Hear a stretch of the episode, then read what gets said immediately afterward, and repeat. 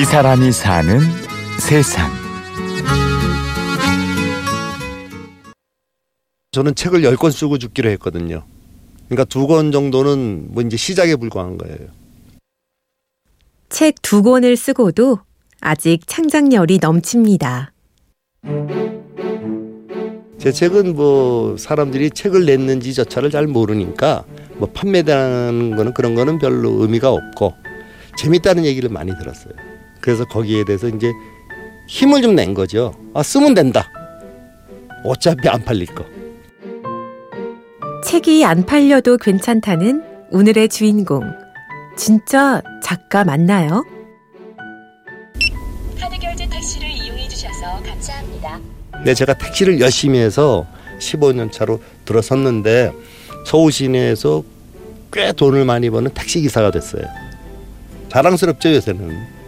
택시 기사 책 두 권 썼으니까 얼마나 자랑스럽지 않습니까? 예.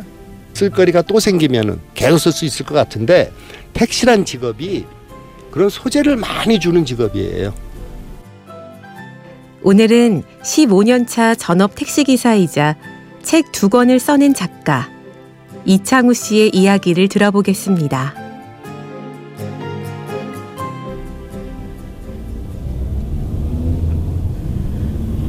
자 여기 지하철역에 세워드리면 될 것 같은데요. 어딥니까? 여기 동대문 써 있네. 여기 5번 출구 여기서 아래로 내려가면 됩니다. 아, 여기. 네, 여기 세워드릴게요. 아 제가 참 컴맹이라 워드 작업을 못해요. 그래서 우리 며느리애가 워드 작업을 해주는데 그거를 딱 받으면서 워드 작업을 하면서 며느리애가 눈물을 찔끔찔끔 흘리는 거예요. 너왜 우냐? 그랬더니 아버님 글이 너무 감동적이고 잘 쓰신다는 거예요. 그래서 그 소리를 듣는 순간 네가 울면 남들도 운다. 그 생각이 딱 들었어요. 그래서 맨날 감동만 시킬 수는 없잖아요. 그래서 그 다음에 이제 에피소드.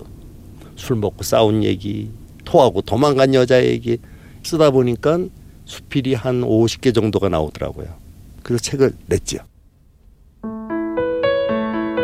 창우 씨는 원래 택시기사도 작가도 아닌 한 회사의 사장님이었습니다.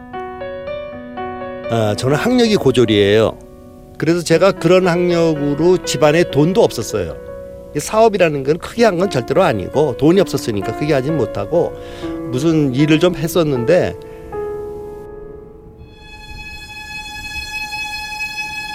그러다 한순간에 나락으로 떨어졌습니다.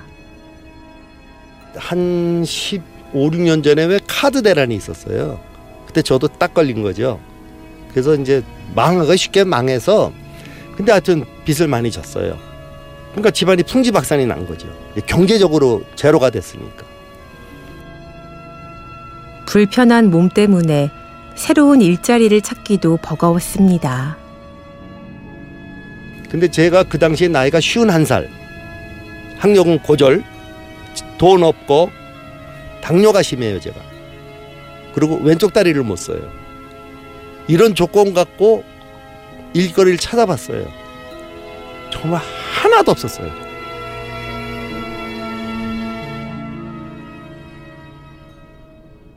마냥 주저앉을 순 없었습니다. 이를 악물고 다시 일어섰습니다. 근데 택시는 할 수 있었어요. 그때 내가 결심했어요. 내가 만약에 택시 못하면 죽는다. 그리고 택시 회사로 갔어요. 그러니까 저는 목숨 걸고 시작한 게 택시예요. 가족들에게 죄를 지었다는 마음으로 죽자 사자 일만 했습니다. 내가 7년 정도의 징역을 언도받은 죄인이다. 사실 죄인은 맞잖아요. 가정을 망가뜨렸으니까. 그래서 저는 감옥에 있는 마음으로 택시했어요. 감옥에 있으면 밖에 못 나가지 않습니까? 신청 경조사 못 가지 않습니까? 면회도 찾아와야만 되지 않습니까? 저는 그거를 지켰어요. 제가 술을 좋아하는데 저와 술을 먹고 자는 친구들은 꼭 우리 집 근처로 와야만 먹었어요. 아, 빚져 10년 만에 빚 다 갚았어요. 죽기로 각오하면은 못할 게 하나도 없어요.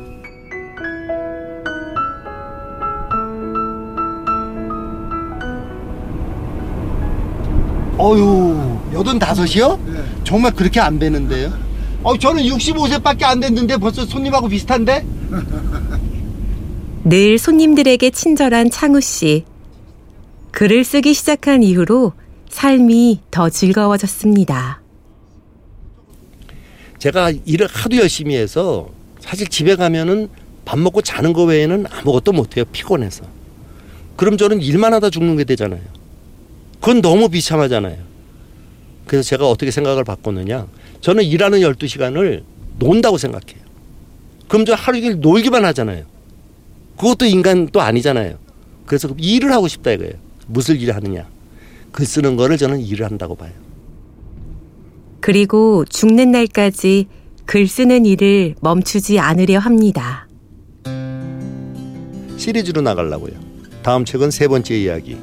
그 다음에 열 번째 책은 어느 지독한 택시기사의 마지막 이야기. 그래서 그 출간일을 제가 사망한 날짜로 정할 거예요. 점점 더 열정은 더 생겨요. 왜냐하면 택시만 하는 게 아니니까 이제 이런 게 너무 즐거운 거예요.